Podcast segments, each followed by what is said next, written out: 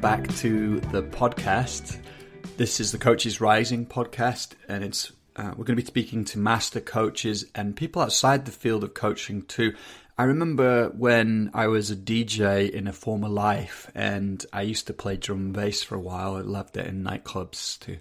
Ah, it was great times. But the drum and bass was this very innovative kind of music, but at some point it it started to kind of reference itself only. So it became very insular. And then it kind of died a bit, you know, it became kind of boring.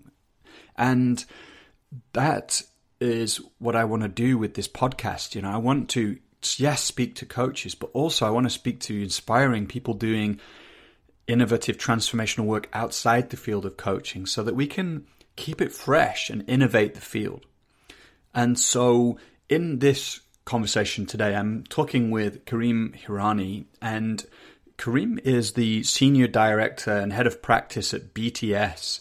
And BTS is a company that does uh, strategy execution, business development, and leadership development um, with companies around the world. I think he mentions L'Oreal and Xerox today. You know, so they have hundreds of coaches who work for them, coaching leaders. And I thought this is brilliant because you know that that that this is like one of the things we want to do in this podcast too is like sense what's emerging in the field. And so Karim is connected to a very rich informational field these businesses that they work with. So we're going to talk about we're going to talk about a number of things today. Like we'll talk about what approach did they take to coaching?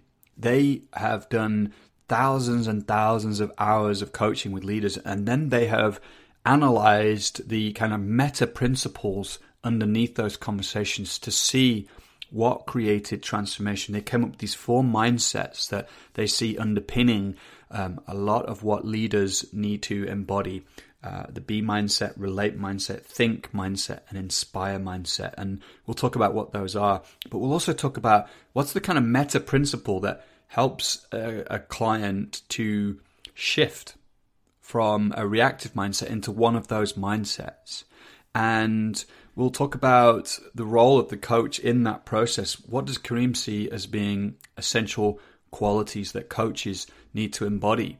And beyond that, we'll talk about, yeah, what does he sense emerging in the field? They're, they're noticing they're getting um, different kinds of requests from companies now about the work they want them to do with leaders.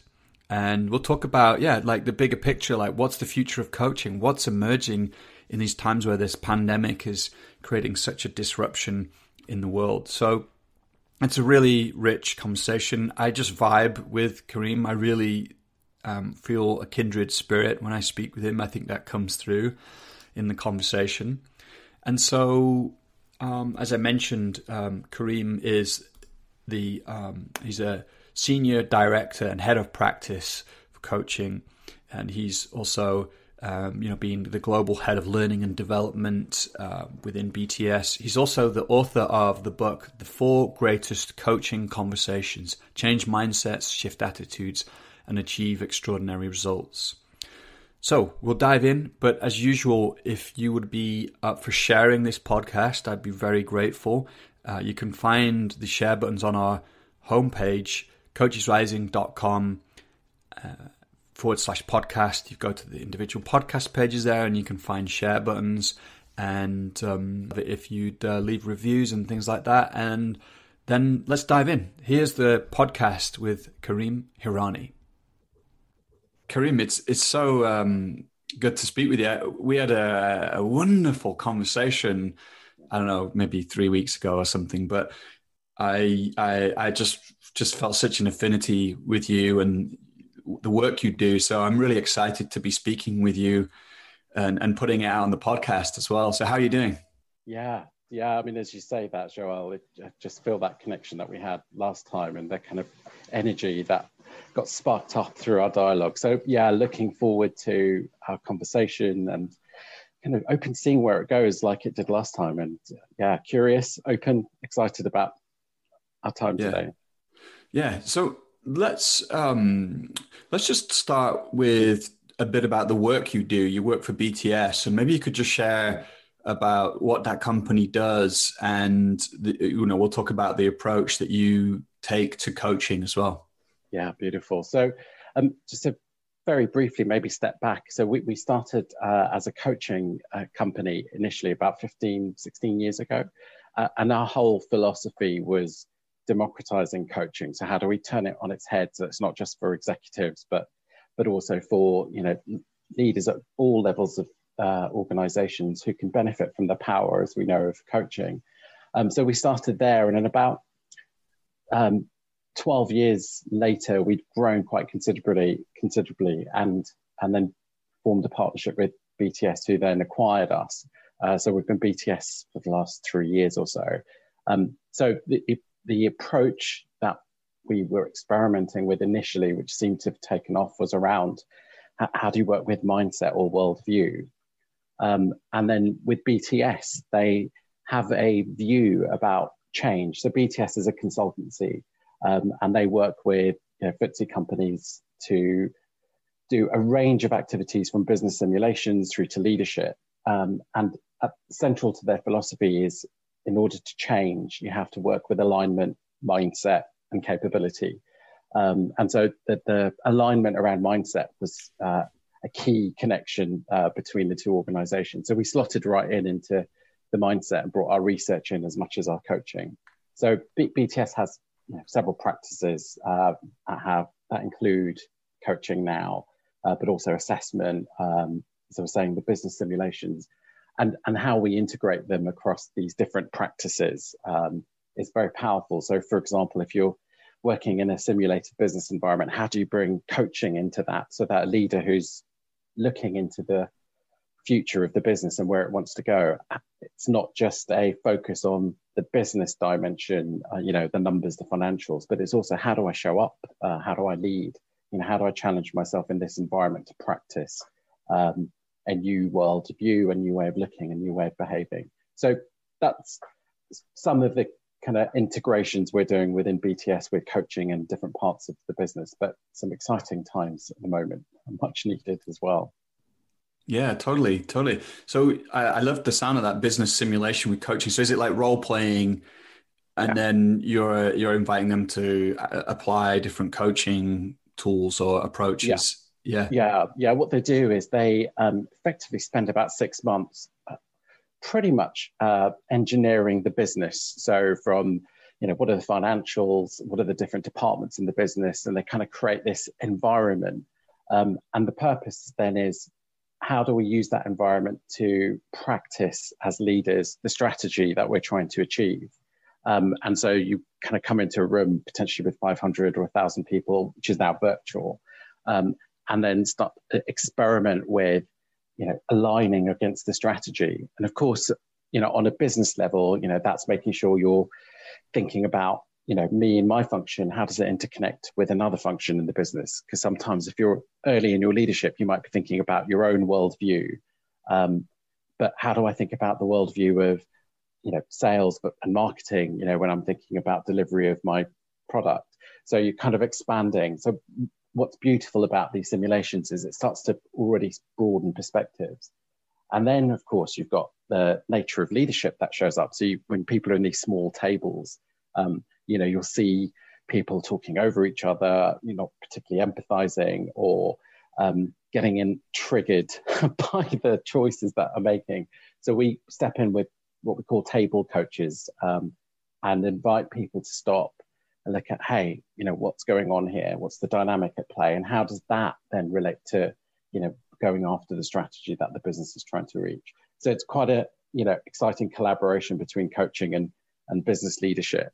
Um, you know, and for, for me, that they're both interconnected anyway. Um, but now we've got an explicit intervention around each. Uh, yeah. So that's one area where it's going. But yeah, lo- loads of other integrations that are happening within this new business that we're in some of the most fun and effective um, coaching I did um, was similar to what you're describing. I think we would do simulated role plays with yes. certain objectives and scenarios, and then yeah. I would be there as a coach, and we would do timeouts, you know, at certain yeah, points, and it. and in the, you could give in the moment feedback to the leaders yeah. in the room, and um, uh, you know there could be kind of a peer coaching approach as well, and it was incredibly impactful to those leaders. Yeah. I mean, we, we, the, the, the impact because it's so live in the moment. So, you know, in a coaching conversation, you could talk about the objective or the goal or the focus and the experiment they want to do afterwards. Whereas here, you're in it live and you're pausing life in the moment to say, hey, what's going on right now?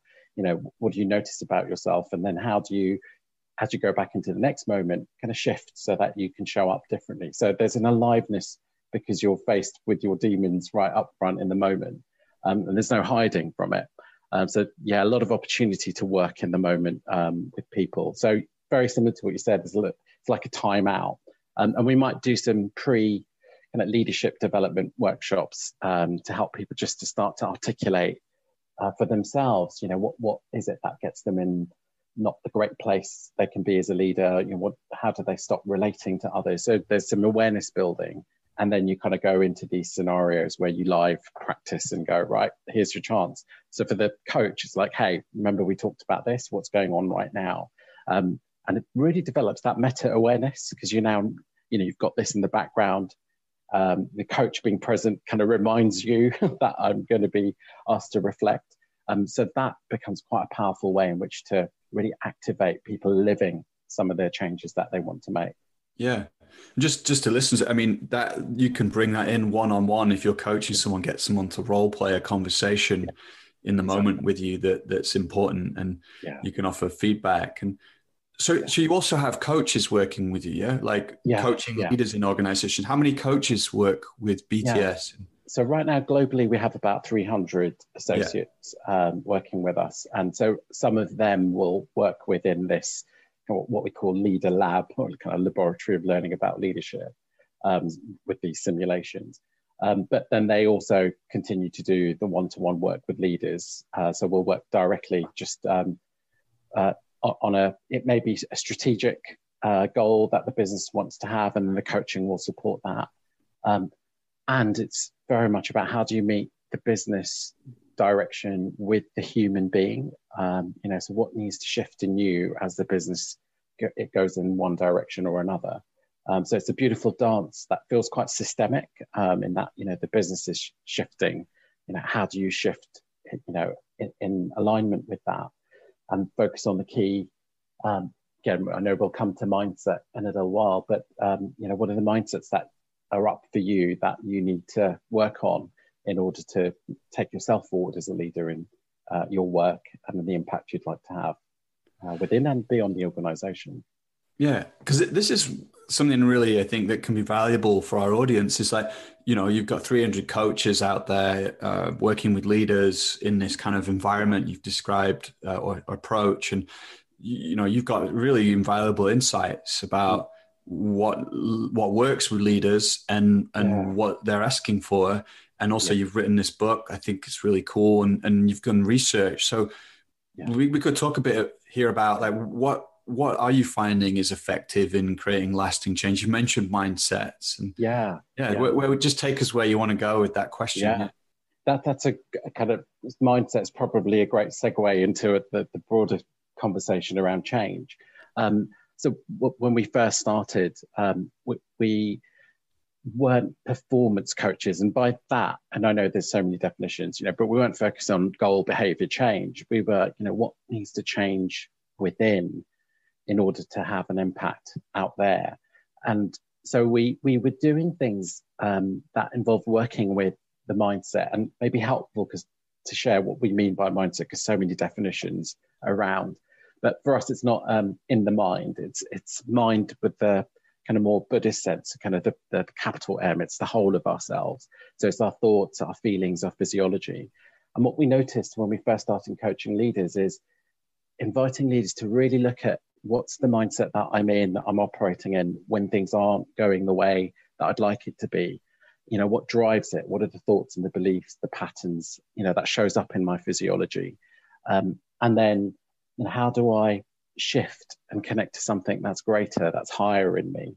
Um, so very early on, that was our approach to coaching, and we developed some really lovely research around the critical mindsets that we found leaders making. So this is what went into the book.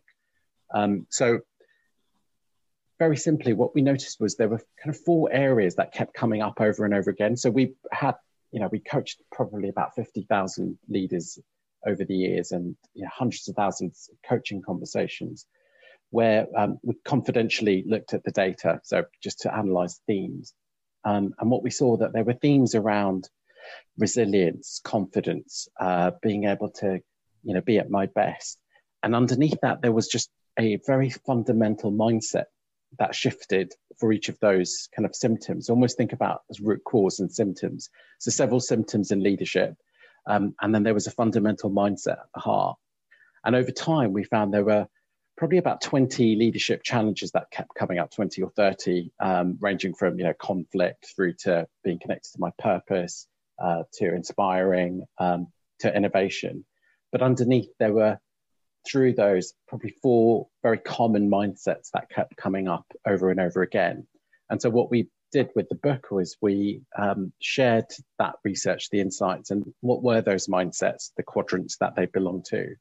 Um, and then how do you work with changing mindset? Um, you know, how do you understand when someone's presenting an issue, what might be the mindset at the heart of that? And, and then how, you know, it was a mix of shifting mindset, you know, a bit about transformational coaching, which is another area I know we could explore. Um, and then what are some tools that help, you know, people to articulate or have the right language in order to shift. Um, yeah. And as yeah, and as people shifted, I think that was our success is that we found people having really great sustainable behavior change in how they showed up in the world. Um, and so we wanted to continue that kind of democratizing democratizing of coaching. So we put it into book. We train leaders to work with those mindsets as well. So that's where it started to get really exciting when these kind of themes started to emerge around root cause mindsets and the leadership challenges that people face today. Yeah. Well, maybe you could name the mindsets and yeah. let's talk about like what what is it that helps create yeah. the shift but what are the mindsets yeah, yeah. so and there's two really clear questions there. So one's what's the mindsets and then two, how, how do you shift a mindset? So some, some beautiful stuff out there, and we've learned from our experience. And just to name, there's some amazing coaches that practice some of these ideas, and we've tested and learned. So I want to acknowledge them uh, in this as well. But the, the four mindsets that were the most common, and we found actually a handful more, which is also in the book, but the four critical ones um, were number one, the Be mindset, uh, which for me is a, it's in my words would be a, the, the resilience mindset, the resourcefulness mindset, and how do you shift that mindset um, to go from a state of what we call, you know, not at my best or in the box to being more resourceful. Um, mm.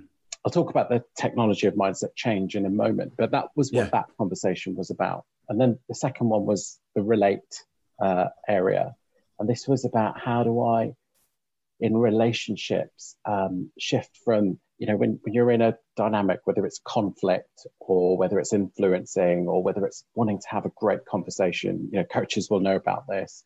Um, and how do I really step into their world to empathize, um, to be with and meet the human being? So that the relate conversation was very much shifting the mindset around empathy. Um, the inspire one uh, was about how do I connect with my sense of values and purpose um, rather than you know get caught in my task or in my day to day. So that third shift was around values and purpose and connecting with what is really true for me, you know, in my highest self. Um, and then the fourth conversation was about innovation. Um, so how do I shift from my kind of uh, what we call rivers of thinking that's kind of solve business challenges the same way to really letting go and being curious uh, and open to seeing the world in a new way. So what we then articulated in the book is here's you know some of the dialogues that we've had um, around each of these that's really helped, and here's how we actually go about helping someone to move from one worldview to another worldview, um, and that's quite an exciting place to talk about as well. But yes, and mm. I'll pause for a moment just see if there's anything else, Joel. Well, just yeah, presumably you can see how these all connect together as well. Yeah. Like that, they they probably influence each other. If you shift in one, it might create a shift in another. Or there's a holistic sense when I when I see them. Oh yeah, Yeah, it's a great spot. So, uh, you know, just as a very simple connection, you know, when you're doing innovation, um, you know, you have to be connected to a sense of purpose. You know, a big part for me is sustainable innovation. You know, so how do I connect to the right question that's close to my heart, close to the heart of humanity? So that that for me is the connection to the inspire conversation, and it's really important to be connected to your purpose. You know, it's connected to the relate conversation because you deeply need to listen and tune in to our environment, you know, to customers, but also to people in developing worlds. You know, if I'm a corporate that's using labor in other countries, how do I really listen to that perspective as I'm innovating a new solution, hopefully a sustainable solution? And of course, the B one is it's very frustrating innovation because you're grappling with, um, you know, something that's not created yet, and you know, you're grappling with your old worldview. So how do I manage my state, you know, and be with that frustration because it's a very powerful moment of frustration that allows something new to emerge. So you know, so there's a connection to the Be mindset. So yeah, they're, they're very interrelated. Um, so whilst they're each an explicit conversation, there is a holistic nature to all of them as well. Mm. Yeah, and um, I'd love to know. Yeah, what what, what have you found? Is yeah. it that helps shift? Like, I'm wondering if there are different approaches in each of those four mindsets, or yeah. if there's like a meta shifting move, you know, like presence yeah. or something like that. Yeah. What? Yeah. What have you found that helps? Yeah, Joel, I'm finding you're tuning into the questions that feel so right as well.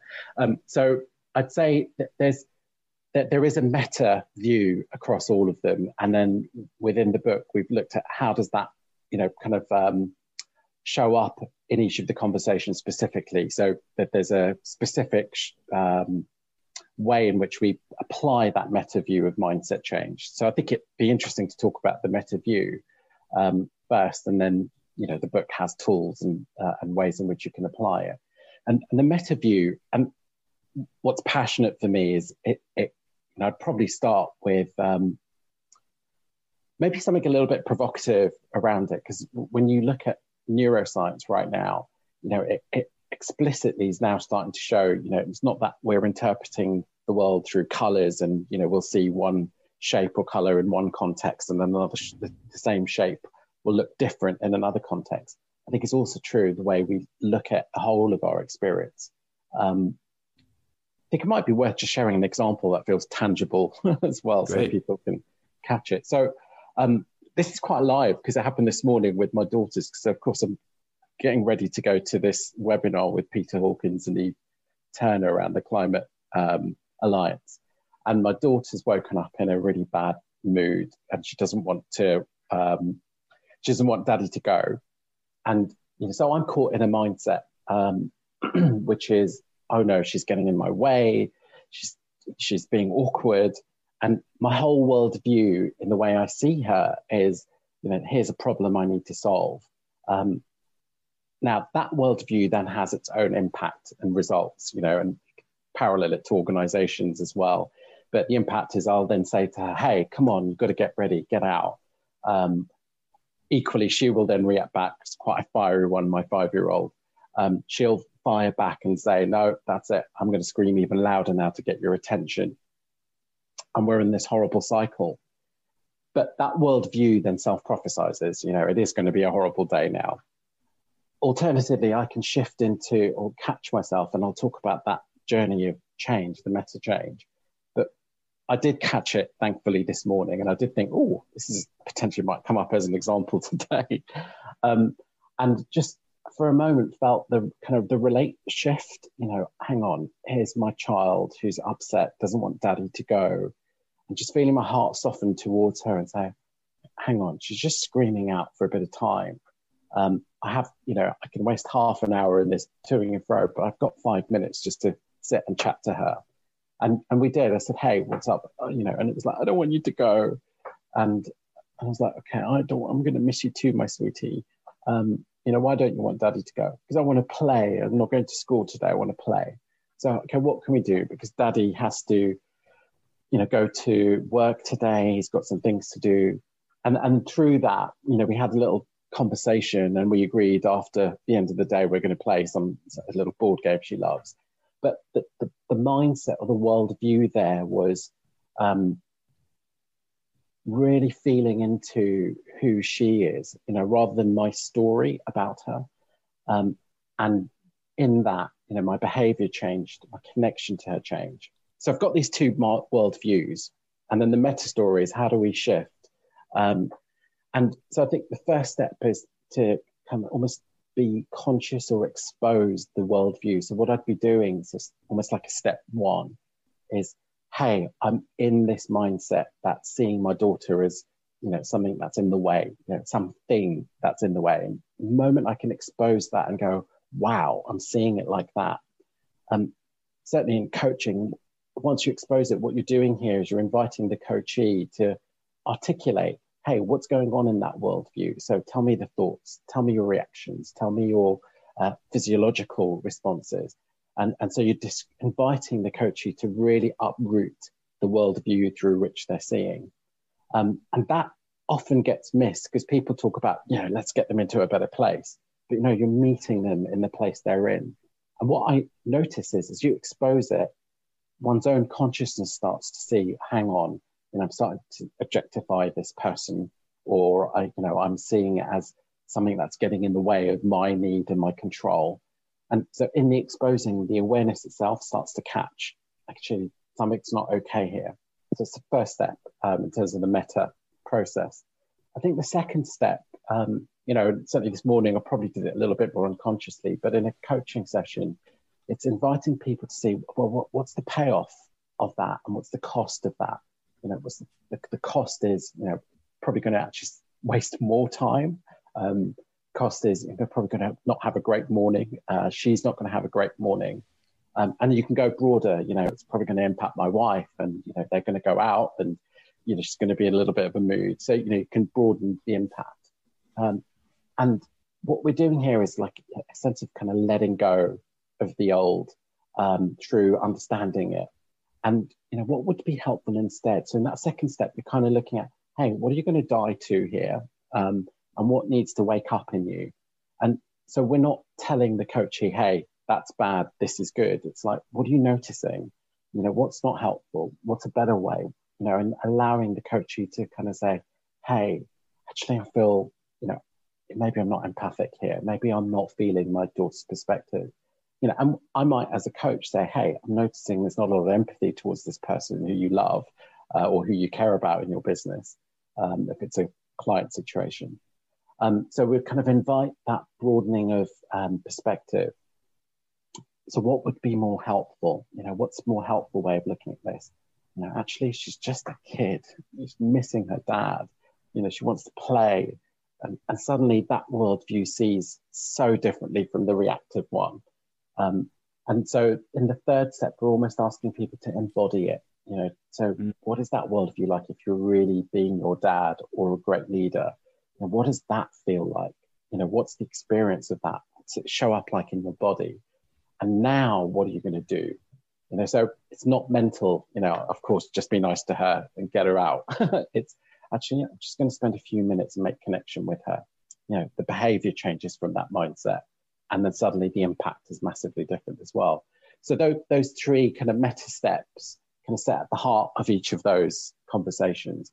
That you know, there's various tools like you can do some perceptual positions from NLP to really shift into the other perspective. But whatever technique you have, it's really inviting that movement through those stages, you know, which I think is at the heart of you know nature. You know, caterpillar to butterfly. You know, one worldview to another worldview you know, the other worldview allows me to fly, um, but I do have to go through the pupa. You know, there's a letting go, a dissolving, and then allowing something new to emerge.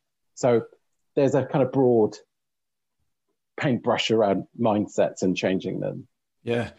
I, I, I think it's wonderful that you articulate this kind of meta journey of, of shifting because, um, you know, you could you could see it from um, a neuroscientific perspective, yeah. but also also from you know you mentioned awareness itself. Yeah. Um, Yes. There's something in that, you know. But I just thought of like Dan Siegel talking about the plane yeah. of possibility and how, yeah. you know, um, we can get identified in these peaks yeah. of experience, you know, where we'll recognize that where it's like suddenly our nervous system's activated.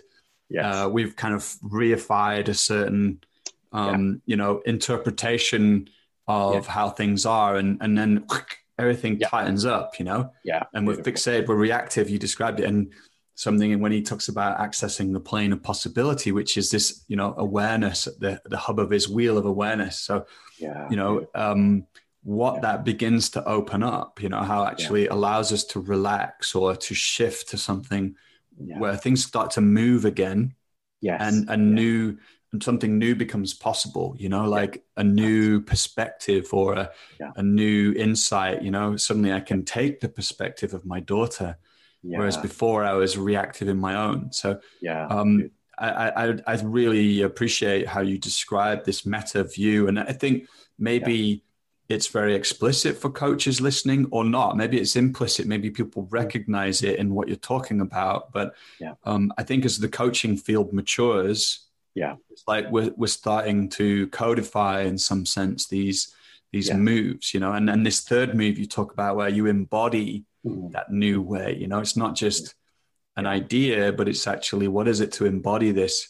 And you know, just so often, so yeah. often in my coaching clients, it's like that, like you said, once they catch themselves, mm. awareness starts to kind of change things. It's not like they have to. Make a change happen. It's like the change starts to happen, and then with the shift, like a new, the new um, the creativity comes in. Yeah, it's like yeah. suddenly it's yeah. like, oh, now I see this course of action or this yeah. insight, and it's more it's more mature or it's got a higher level of um, wisdom and compassion inside of it. Yeah, beautiful.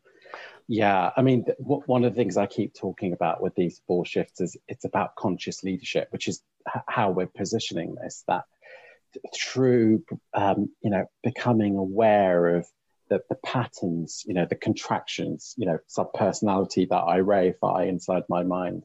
Um, you know, as I become aware of it and let go, um, something new emerges that you know has, as you say, wisdom. You know, for me, to think, you know, mindset shift is, is very much linked to wisdom. You know, there's compassion, which is linked to the relate uh, area. You know, there's a sense of um, what's the way, kind of a, a state of almost relaxation and availability or presence in the Be quadrant. Um, and then in the inspire one, there's a sense of p- purpose. You know, so for me, as you practice, you know, those possibilities, I love what you said about Dan Siegel, the possibility space opens up and, and then you can respond from a different place, different worldview. And the more you embody it and let it kind of translate into your feeling and your experience inside. It's like this this state starts to really kind of almost manifest and show up. And if you imagine a leader that is really connected with a sense of purpose or to the humanity of another, you know, that the whole behavior and interaction changes. So there's real power of that, which also links Joel to one of the questions that you said around, you know, what is it that the coach can bring to that that supports that shift? You know, what's the capacities? Um, but yeah, let me pause because I, I, know with well, yeah, starting um, well, each other with the dialogue. Yeah, let, us just pick up that question you just kind of dropped in there. Like, what what do you see as being important that the coach yeah. can bring in that can support yeah. this work? Yeah. you know, I'm going to probably say something a little bit um, different from what might be expected, but also come back to what might be expected here. So I, I noticed from, so we've worked with leaders and coaches in using these um, ideas in the coaching. And I think the first thing was just the, the graft it took to learn, you know, the nature of change. So we, we would effectively show people these change processes, ask them to practice, you know, a bit like riding a bike. You know, initially, can you know what the wheel is? You know, the power of really embodying, or can you know what the brake is? You know, really working with that element. So I think just learning this, the art form as a skill. And then we would insist that it's quite challenging, but go and let it go. You know, let the whole thing go and meet the human being in front of you. So I think the first thing is that um, the, the skill practice. But the second and more profound thing is the presence of the coach. Um, you know, I noticed even in today's uh, call, I was listening to Peter. How do I bring a presence of everything into the room? So this human being, their interconnections, their roles, the humanity, the planet, and I think in that space, you know, that that plane of possibility starts to become really vast. Um, and so for me, the practice of a coach is develop that mindful presence so that what needs to show up, what's the shift that's coming up here, can really be made uh, possible because you're allowing it with your coachee. Um, so I think that's the other practice for me is developing that mindful presence as a coach.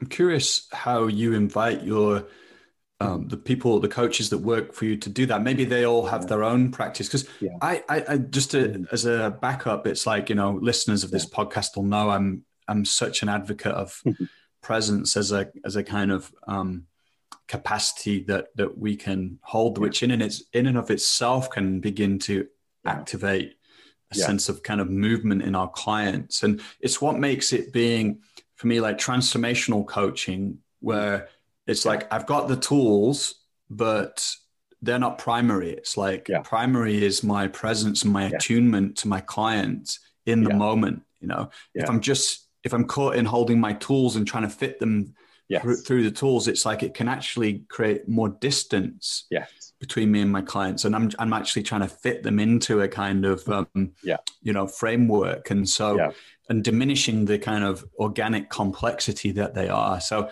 um, nevertheless, tools are brilliant. You know, like the, yeah. the distinctions mm. that you described about these mindsets and the, and the meta principles yeah. are like yeah. potent distinctions that I can recognize. So, but it's like that's a yeah. So I'm holding like presence as a kind of primary yeah factor. So maybe you can riff on that if you want, or or like you know how you invite people to cultivate presence. Yeah, it's a great question. Um, I mean, uh, you know, and, and what I notice is, is, is this kind of dance between, you know, discriminating awareness, you know, so how do I discriminate what's showing up in this space, you know, which is what the four perspectives are. But I absolutely align. The, the primary is that that is within the presence, you know, and so hopefully your intuition or the clarity from your mind says, hey, they're talking about this, um, and you can invite that into the room. Um, and how do we develop presence? I mean, that there are such great world leaders out there in the field of presence. I mean, as you know, with our community, um, that there are a lot of you know a lot of our strongest coaches just naturally have their own practice of mindfulness or something equivalent, something can connect to consciousness or spirituality that kind of allows them to then be present. Um, you know, and we try and bring in people, you know, into our community. So we, you know, we had I know we talked last time, Joel, about Doug Silsbee and how we're both fans of the late Doug Silsbee. And um, mm. so we brought in people like him, several.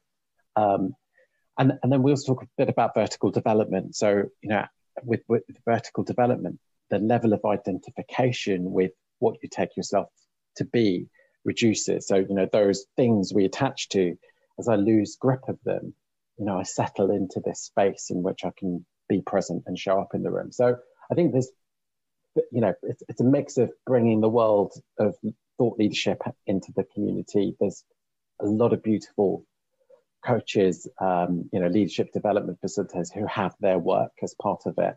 Um, and then I think it's, you know, bringing insight and thinking so that we're constantly challenging ourselves to keep exploring that question of presence development and whether that's a spiritual practice or a mindfulness practice. And I think you can't help it. You know, I notice as our associate community evolves with us and in their own way, that becomes so obvious. That's the work, um, you know, that I can then show up, you know, in mm. the room with my client. Yeah. Uh, um, I'd love to ask you about because I think this fits with the times we find ourselves in. Yeah. And yeah. you know, I, I um, the of course the the coaching field is situated within these times we find ourselves in as yeah. as the business yeah. world is and yeah. many other aspects of humanity and i wonder um, well, there's there's several questions I could ask around this, but um, how, yeah, m- maybe I could ask like, how do you see the context of coaching changing? Yeah. Um, this year, even you know, with um, the pandemic that's hit, and um, you know, do you see your clients mm. asking you and your mm. company for for different things, or um, yeah. you know, or, or is it pointing to how some of the things you do are even more important? Like, what yeah. what do you see emerging in the field? Yeah, I guess great great question. Um, so almost feels like kind of two levels to answer this. So what what what I notice first is, um, um, so we've made our own connection to those quadrants. So start with that one. So we're noticing certain clients talking about, wow, the stress levels, our health and well-being, the mental health that's happened through COVID and the pandemic. You know, can we have some coaching support around that? So can, that area feels really relevant. You know, the relate space around connection in a virtual setting. You know, we're all working away from each other um, so there's lots of conversations that we have with clients who are asking for how do you create connection, you know, and the importance of it has become even louder because we're now not as physically connected. Um, and the thing that's emerging now more is coming back to our purpose. Um, so I'm noticing a lot of our clients now going, we really need to make a step change in that. And that's always been around, you know, purpose stuff, but it feels like it's really got louder. So there's quite a lot of work we're doing around um, helping people define their leadership purpose, their value system. That seems to have got louder. My, my own narrative around that is you know, how do we, it's because I think organizations are coming back to, you know, what is important, you know, noticing the impact organizations have on society. Um, and of course, innovation, you know, the market's changing, customer needs are changing. So how do we now innovate to keep up? Otherwise we go down because our old product strategy just doesn't work anymore. So I think that's one lens um, to, to answer that question from. The other lens, I think, is I, I noticed that there are some who have gone into you know that old mindset of we need to try harder, work harder, go faster um, as a reaction, and and there are those that have stopped and almost going through their own change curve of, hang on, that may not be right. Now maybe there's something more about consciousness, leadership. Um, now, how that shows up in words that I see are, you know, we need to be more compassionate with our people, more compassionate with our people, or kinder towards our people. Um, you know, in, in the UK, I saw our, our um, one of our ministers talking a lot about kindness as a government, which is, you know, and it came up quite a few times. So that systemic theme feels around. You know, it's on my street as well. There's a lot more kindness. So it feels like there's almost feels like a bit of a split between the two. Um, it's my experience of, of our clients. Um, and it, it's interesting to see which ones will make it through it or not. Um, and in the kindness or the, the, the, more conscious space around purpose, around relating to our employees, our workforce, and the caring for the people who are suffering with you know, job threat or even job loss, um, that shift seems to be creating a more softer heart, heartfelt workplace and hopefully society as well. But I, I see both trends really relevant, really present, you know, um, from from the work that we do. Uh, I think this is really important. So I can, yeah, I can get like it's like there's there's some people who are like doubling down on the like we need to work harder kind of form higher okay. kind of vibe, and then it sounds yeah. There's other people who are yeah. you know saying well yeah, resilience is important, or well-being is important, kindness is important, and you said more kind of a heart-centered. And I, like, why I think this is important is because you know we're we're in this inquiry with Coaches Rising of like, who who are we becoming, and yeah. uh, what what what's the world becoming, and yes. um, you know, in a way, sensing into that, just like yeah. not coming in with like any sense of we we have the answers, but yes. um, recognizing where we do hold wisdom, yes. uh, but yeah. also sensing in, and that's why I really value our conversation because yeah. you're you're like connected to a whole. Yeah. network a whole system of pe- nodes of, of information you know people out there working with people yeah, and yeah. and so you're you're like um, you're you're sort of sensing certain things that yeah. are emerging. Um, oh, yeah. yeah. And, and I think what you say there around, you know, we're inquiring into who we are. It feels like all these things that are happening. So COVID now feels like a bit like history in one sense because there's been the diversity and inclusion stuff since then. There's, you know, now the climate change has come back to to the, you know, with even more vigor. Um, and so I think this kind of critical turning point of consciousness feels like it's surfaced um, through this, and that wider question of what, are we? What are we contributing? What are we doing in the world uh, when we hold it all? And it, it feels like a really lovely birth and death moment. Um, but it's you know as birth and death is, it's it's a mixture of contractions and expansion that can be really tough to negotiate. Um, I feel like we're in that, you know, and holding up the mirror to ensure we're asking the question that says, "Hey, there's all of this. How are we going to really respond to this?" Rather than default back into the pl- the way that got us here in the first place.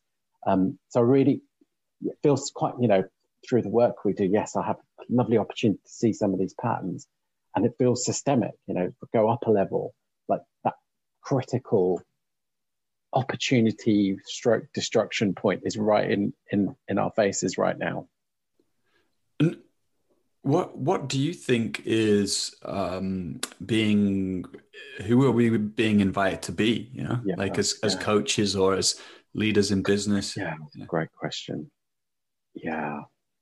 So I, I just noticed that just touches my heart. Um, mm. and, I, and I noticed, Joel, that maybe that question itself just feels like it touches me. It's, you know, I think that's the question. Who, who do we want to be now, as opposed to the story or the cultural pattern that's brought us to this point? I think the act of asking that question feels really loud. Like, who are we? What, what products are we really going to create?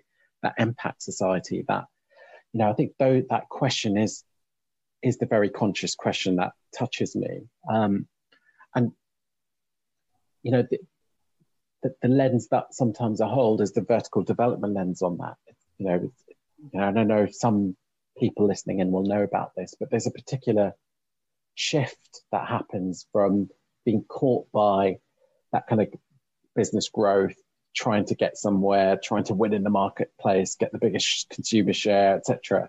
I think that world view is getting challenged to a more, hey, there's human beings here, there's a heart, there's you know, there's a planet. And I think all the voices of that are loud, you know, the human beings in the form of diversity and inclusion, the planet in terms of climate change. I think it's calling us to wake up something more deeper into ourselves and I think that question invites the emergence of that um, yeah. into the fore. Yeah, I, I love what you say there, like because actually it tunes me into how how it's here now yeah. in in this in this conversation between us, yeah. and so I feel a sense of um, inspiration and and kind of resonance and flow, and it's as if like that I think this might be one of the shifts. It's as if like mm. there's a way that from a, a conventional perspective, yes. we could have hashed through that question. Who yeah. are we being invited to be? Let's map it out and, uh, you know, like uh, analyze it. Yeah. And actually, there's something about tuning into the the kind of um, the the livingness of that question, yeah. how not only that through through living it it can transform us, but it's like within the question is the energy the intelligence perhaps that's being we're being invited to um, you know allow to to kind of come through us more um, you know like if i tune into my heart it perhaps is this is that the heart is the place where where i can kind of open and allow this to be here more and I, it, it, you know it like it brings a certain kind of intimacy and um, and and resonance, which is quite touching, you know. And yeah. um, I think that might be one of the, the the, the the I think this might be one of the things that's being invited. Just to to add to that, and and then I want to see what you think. Is like purpose. I think hmm. is another flavor of this sense of you know these times are are like having us kind of stop or maybe stop's not the right because i felt like i've been kind of busier than ever in a sense but at least to deeply question who am i and what's this life that i live about yeah. and it invites me into the again the, the kind of um, the living sense of what's my unique contribution in this time and in a sense like how do i how do I need to get out the way to allow that to to kind of move through me? And I'm I'm wondering about that. You know, you mentioned like um, conscious leadership and I and, and higher self, and I wonder sometimes I wonder if I live in my own bubble, you know, and I talk to people who feel this way too. But do you, um, what do you think about what I'm saying? For one, yeah. you know, feel free to riff, and but also, what do you think leaders would say like because you know they might be like yeah that's all just fluffy woo woo yeah. kind of stuff and i've got like a thousand people to to yeah. lead and um their jobs and yeah. yeah yeah. Wow. Um i mean just firstly just to respond to you know it, it being in the room that feels so right you know. You know I, I felt the intimacy with you sharing. You know so that was very touching and, and that sense of feeling a high sense of purpose showing up in this moment. Um, you know, and that, you know, we, we shifted from talking about to being in, which is exactly, you know, what I think this shift is about showing up here. So that feels very touching um, that it's here, you know, the sense of purpose, the relate, the creativity that comes, you know, and, and just us being in our authentic selves. So I think that really resonates. Um, to continue to riff, so I'll go with what's coming up in me. Um, is you know, I, I, I, think that that kind of turning point, that question that you talked about, the "Who am I?" question, which is the very post-conventional question that brings you into yourself in your most deepest way or your highest way. Um, and I think that's that feels like the question as for individuals. And we talked about the societal question about who we are. Um, and I think that's the post-conventional question is who am I? What am I showing up? And I see the grapple, you know, in myself sometimes, but but also in leaders. So there are those who go, look, I ain't got time for this because I've got to, you know, show me the way to get through, give me the best results that I can get.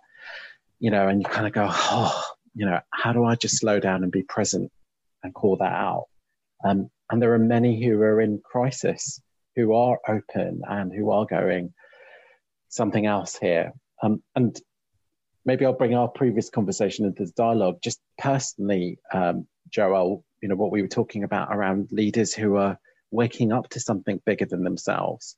You know, it still feels like it's kept under the radar because you know business culture is not kind of open to that. It's quite split from our spirit, our being.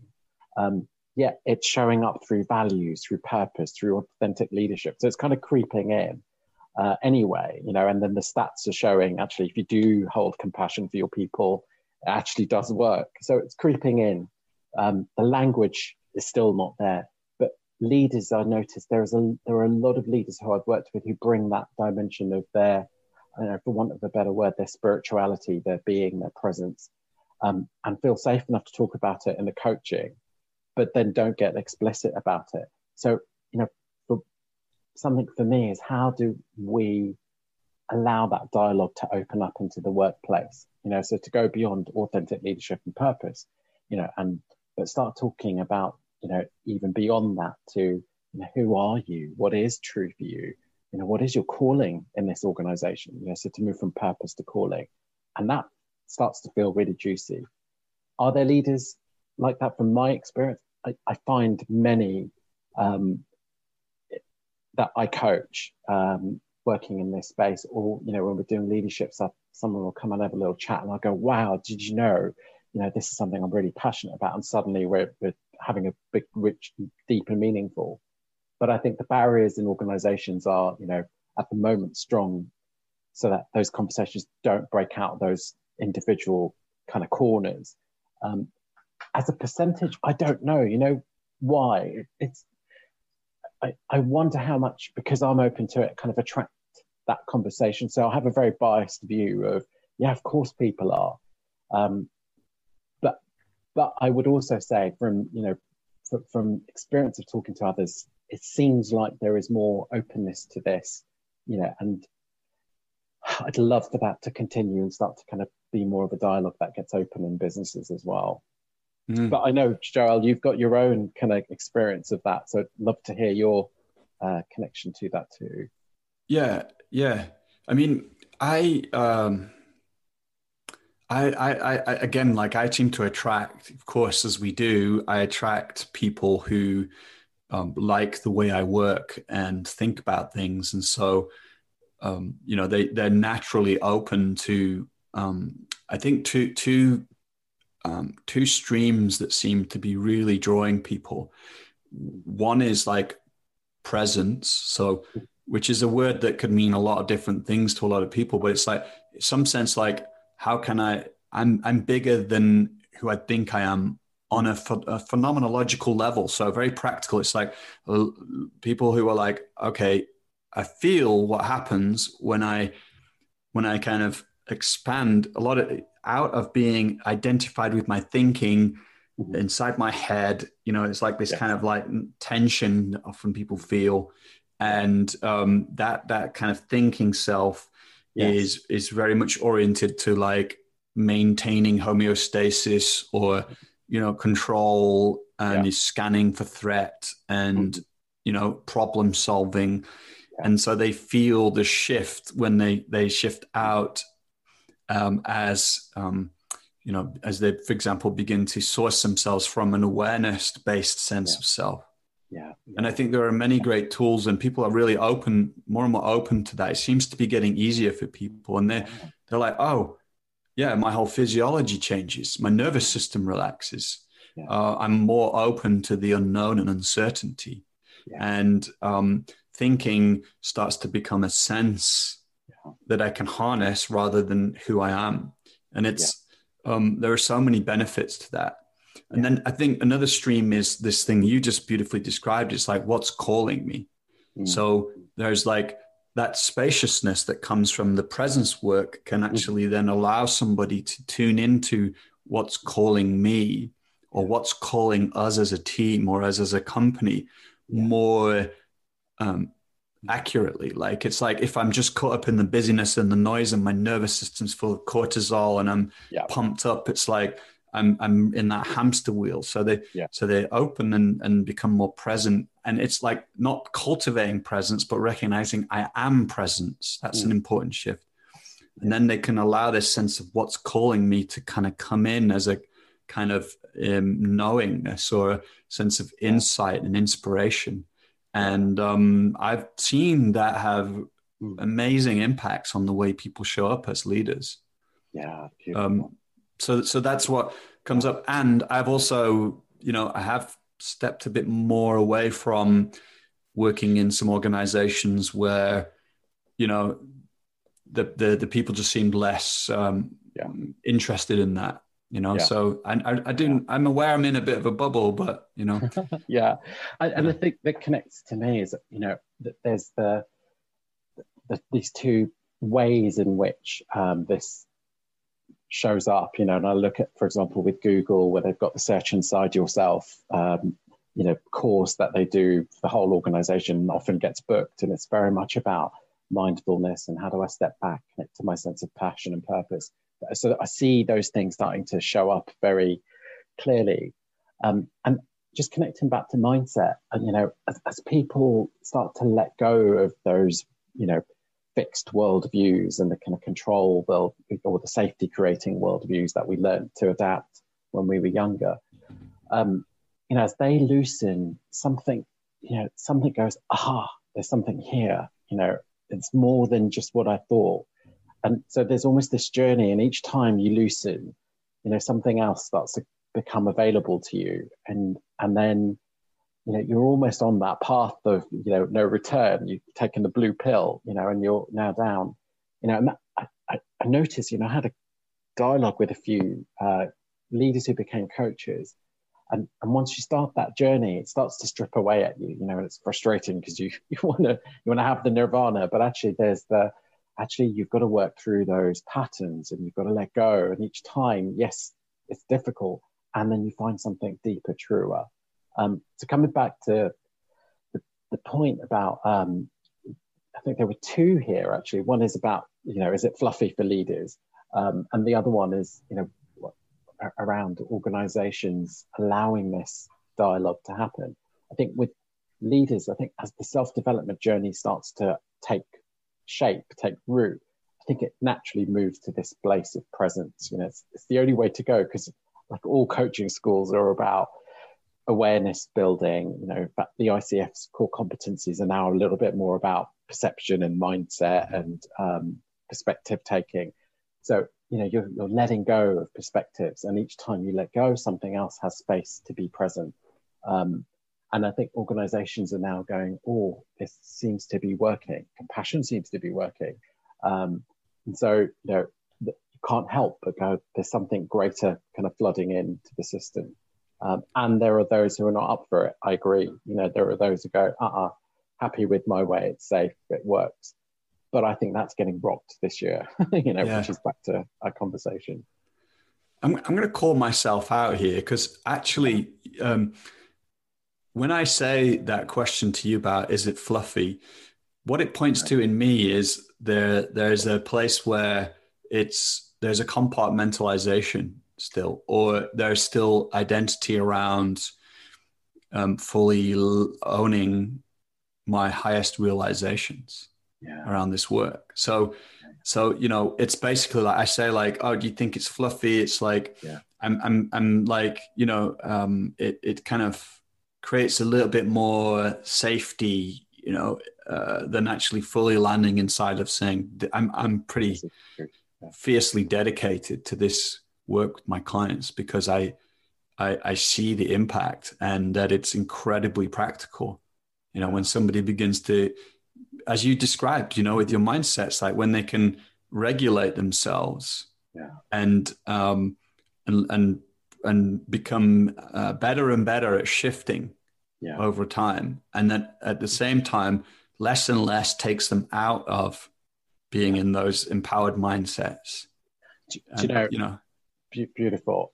And I'm glad you're voicing this, Joel, because I'm going to just give it a, a language that I've been reflecting on is this um, paradox that can be apparent around science versus spirit or being. And you know, I think that the psyche at the moment in Western society is this spirit stuff is non-scientific. It's fluffy, you know, it's a bit woo-woo. Um, and and then we get hooked into that and call it fluffy as a yeah, yeah, we know it's a bit that. Um, but actually the, the you know the truth is that there is a real marriage of science and you know, ultimately the scientists were absolute inquirers about what's unfolding, you know, and then were able to articulate it through maths or physics or whatever.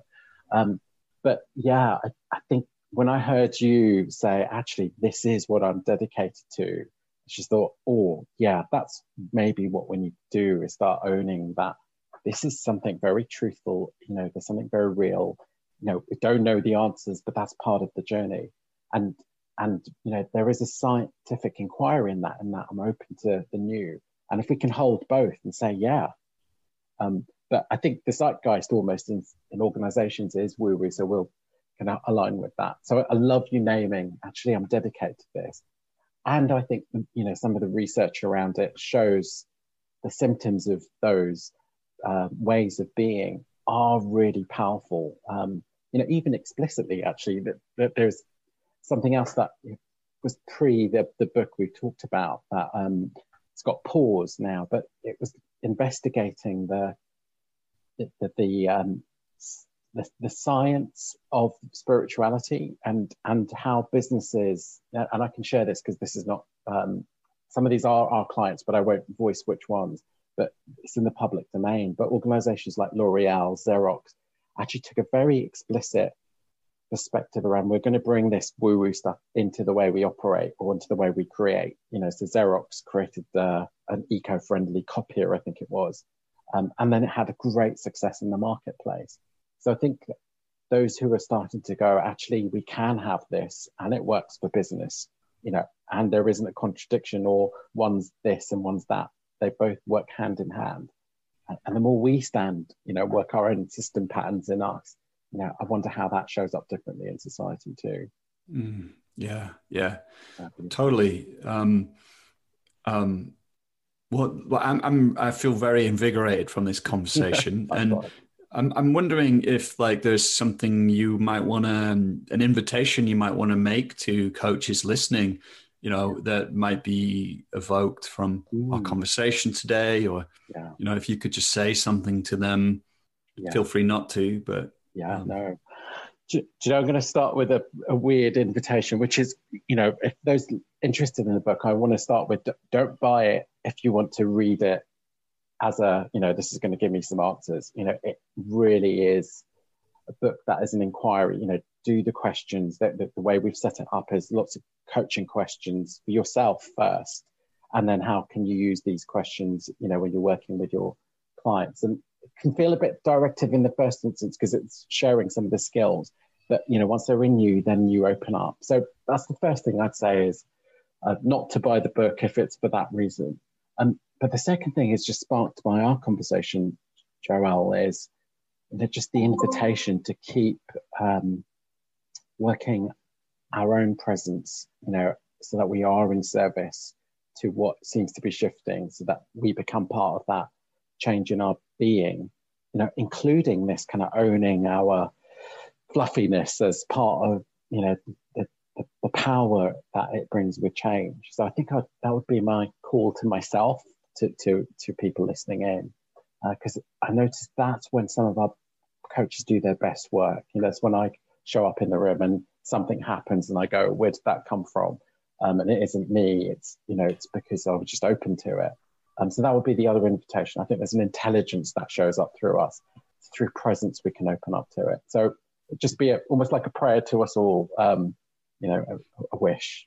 And, and, just to, um, I was going to bring it to close, but I just want to th- something you said there, which mm-hmm. I I think's really important. Like I know you're um, uh, inspired by Almaas's work, and yeah. um, I'm greatly so too. And um, this sense of like as we cultivate presence where we don't need to control the outcome of the coaching you know as we can go in as a coach and um, i don't need to make the client go through my method but i can yeah. sit in confidence and allow the dynamic intelligence of the moment to kind of move through yeah. Uh, and, and and that's where the growth and insights and realizations come from you know that i that actually create a container yes. for that to happen, you know, and, and I can model that for my, for my client, you know, that I can say, I don't know where we're going to go right now, yeah. Yeah. but I know that will take us somewhere much more powerful than if I try to get you to a certain place, yeah. maybe based on my need to be a good coach or get value, but that, that, that allowing that intelligence to start working, I think that's a, that's one of the key capacities for coaches to be able to um, harness, to be able to harness that. Yeah, beautiful connection. And you know, with Almaas's work, it's it's a really interesting. You know, I know you know about his his one of his methods is inquiry, um, and it's this really lovely dance. You know, something else that may have come into the room and it's coming now is it's a dance of the masculine and the feminine. Like in your inquiry, you've got a question, you know, which has got a kind of a directionality to it, um, and then there's the uh, you know the femininity, or you know, which we have in us all you know that just holds the space and is receptive and open. And it's that kind of in the meeting of both something creates is my sense. And that's what i love about inquiry. And even with you know i noticed with objective setting which is the kind of traditional we set the goal. But i notice when we really pay attention um, to you know feedback 360 what's showing up in their development journey and get inquisitive actually we we kind of catch the intelligence of the development and, and then can start to articulate it. And I notice the deeper we go into that, you know, the, the more we feel like, oh, that's where you're going. And you've come to this coaching for that part, this part of your journey. And so there's this paradox of there isn't a goal, but there is something emerging in your direction. Um, and, and then how do you hold both, you know, the, the directionality and the receptivity to whatever shows up? So and I know we could have another yeah. hour on this as well, Joel. So yeah, um, well let, us let's, um, let's yeah. let's do that at some point. You know, like I, I actually would. Um, I think I'd love to talk with you about this topic because um, it's really important. So But yeah, um, yeah we're going to kind of wrap it up here. And um. Uh, tell us about where we can find out about your work, about your book, you know, like so. Yeah, yeah. So the, the book, I don't think you've named the, the, title of the book. So it's called The Four, it's a, it's a very conventional title, should warn you about that. It's Four Greatest Coaching Conversations. You get that from Amazon. Um, connect with me on LinkedIn, which I'd love to connect with people who want to know more about what we've talked about. Just you know, so Karim Hirani, um, you can see on the page. Um, and feel free to find me. And, and our company's bts.com, you know, and if you want to look at the coaching part, forward slash coaching. So different ways, but yeah, I'd love to just hear from people if they're interested to open up dialogue around this. Great. Thanks yeah. so much, Karim. Okay, thanks for listening. I really appreciate that. I hope you are well and be well until the next podcast comes out. Again, if you feel like sharing this podcast, I think it's got some rich information inside of it that maybe inspires coaches, then you can do so by heading to coachesrising.com forward slash podcast. You can find the individual podcast page there and then scroll down, you'll find the share button. If you're not on our mailing list and you want to stay in the loop about the other resources we create and the programs we create, online training programs we've been doing for over a decade now, then go to Coaches Rising, coachesrising.com and uh, scroll down the page there. You'll find a sign up box. And then we'll be back again soon. We've got some really cool guests coming up, so stay tuned for that. Be well.